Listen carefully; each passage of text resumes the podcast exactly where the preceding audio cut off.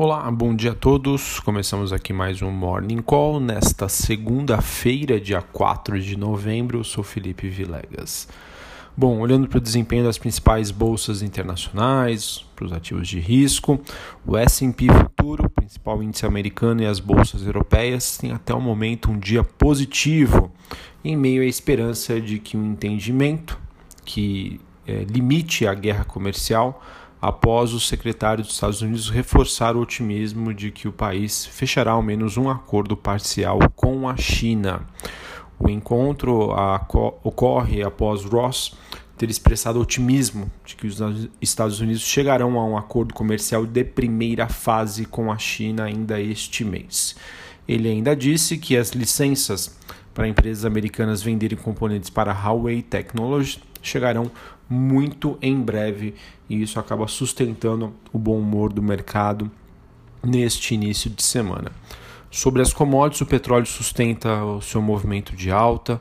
O petróleo que disparou na última sexta-feira subiu quase 4%, com os dados nos Estados Unidos sobre o mercado de trabalho e também com a China reduzindo todos aqueles receios de uma desaceleração global mais aguda.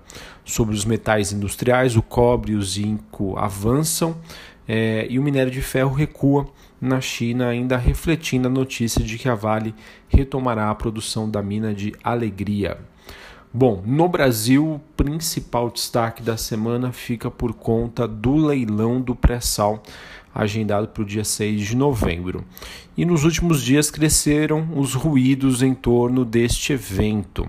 Ao que parece, a Petrobras pode ficar com dois dos principais blocos, o de Búzio e Atapu, como já declarado pelo seu CEO, é, o que levaria a Petro a gastar cerca de 60 bilhões de reais.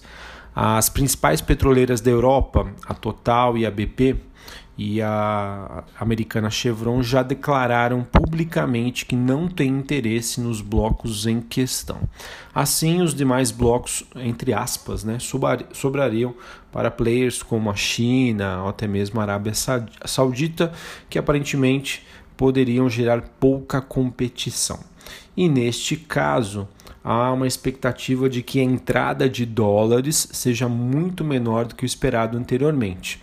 O mercado que trabalhava com fluxo em torno de 20 bilhões de dólares, porém, se a Petro ficar com dois blocos e os demais apresentarem pouca competição, o fluxo pode ser bem menor do que esperado, sei lá, talvez abaixo dos 10 bilhões de dólares.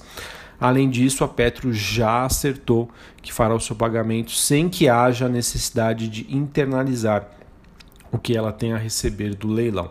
Em suma, né, existe o risco deste leilão ser menos competitivo do que o esperado e gerar alguns ruídos de curto prazo nos mercados locais. Tá? Não acredito que isso interfira no cenário total, né? ainda que segue muito positivo, mas pode ser que a gente observe alguma realização é, de ativos como a Bolsa, a Petrobras e até mesmo o real ante o dólar. Né? O real que teve uma valorização recente pode acabar sofrendo por conta de um leilão menos competitivo do que o mercado estava esperando tá bom? Bom, na contramão nós temos Paulo Guedes, a expectativa é que ele deve começar a divulgar a sua agenda pós-previdência nesta semana, é, com a previsão de um envio de três PECs para o Senado. A PEC Mais Brasil, em que Guedes chama de Pacto Federativo, que traz um novo regime fiscal, PEC dos fundos, né, que revê cerca de 281 fundos públicos, e a PEC dos gatilhos, ou PEC da emergência fiscal, que institui gatilhos para conter os gastos públicos em caso de uma crise financeira na União, estados ou municípios. Então vamos aguardar. O mercado também segue de olho aí nas novas declarações e informações do ministro Paulo Guedes. Bom, sobre a agenda do dia daqui a pouquinho, relatório Focus, que é divulgado toda segunda-feira, ele que contempla as principais estimativas para PIB, juros, dólar, enfim, outros dados macroeconômicos aqui do Brasil. Ele é divulgado mais ou menos ali em torno das 8 e meia da manhã. Ah, já a agenda americana traz meio-dia pedidos às fábricas e pedidos de bens duráveis. é, só para alertá-los também, hoje a bolsa vai mudar o seu horário em razão do horário de verão nos Estados Unidos. Então, a partir desta segunda-feira, dia 4 do 11, 4 de novembro, é, a bolsa abre normalmente às 10 horas da manhã, porém o seu funcionamento ah, acontece até às 18 horas, 6 horas da tarde, horário de Brasília, sem a presença do aftermarket. Tá? Então, só em resumo, quais são os novos horários da bolsa? 10 horas da manhã, abertura, como sempre. Só que o fechamento agora é às 18 horas e não acontece aftermarket. Até sexta-feira passada, como era?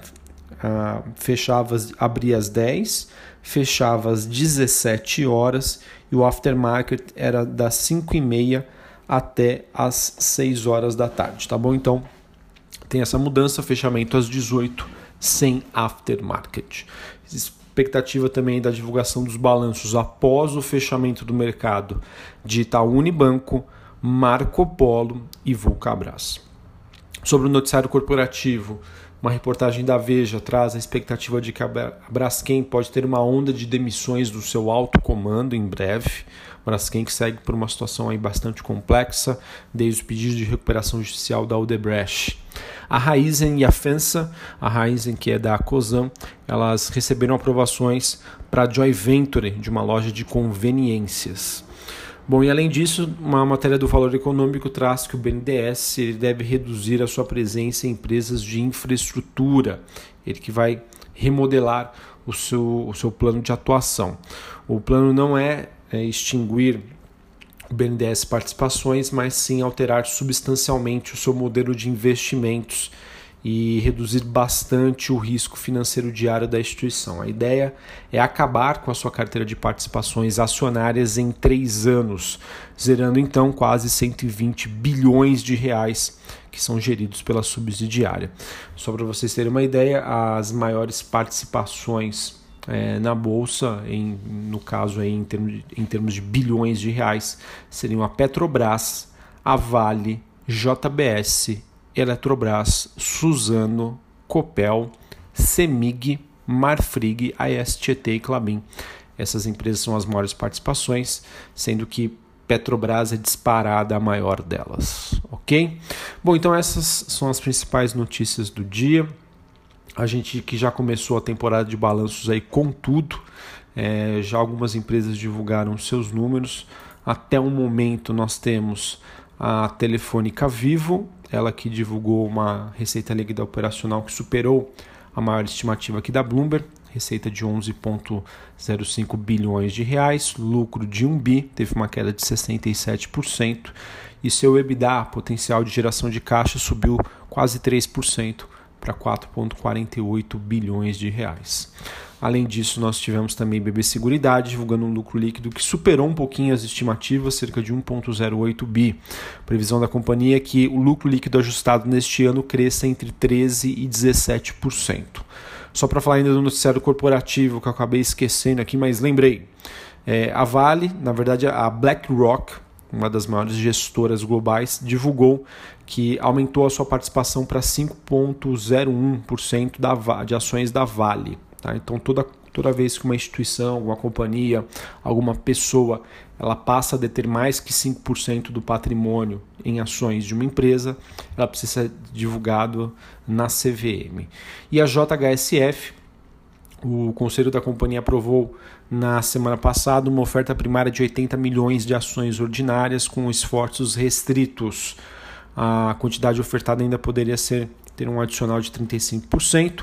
O preço-alvo né, a ser ofertado é de R$ 4,73. O book building que acontece até o dia 13 de novembro, com início das negociações em 18 de novembro e liquidação financeira 19 de novembro. Ok, então essas são as notícias do dia. Semana bastante agitada. Por enquanto, o bom humor é, permanece nas principais bolsas, mas esses ruídos aí envolvendo a expectativa do leilão uh, da sessão onerosa, dos excessos do pré-sal, deve deixar aqui, pode ser que deixe a Bolsa Brasileira um pouquinho na contramão dos grandes mercados internacionais. Uma, um excelente início de semana e até a próxima. Valeu!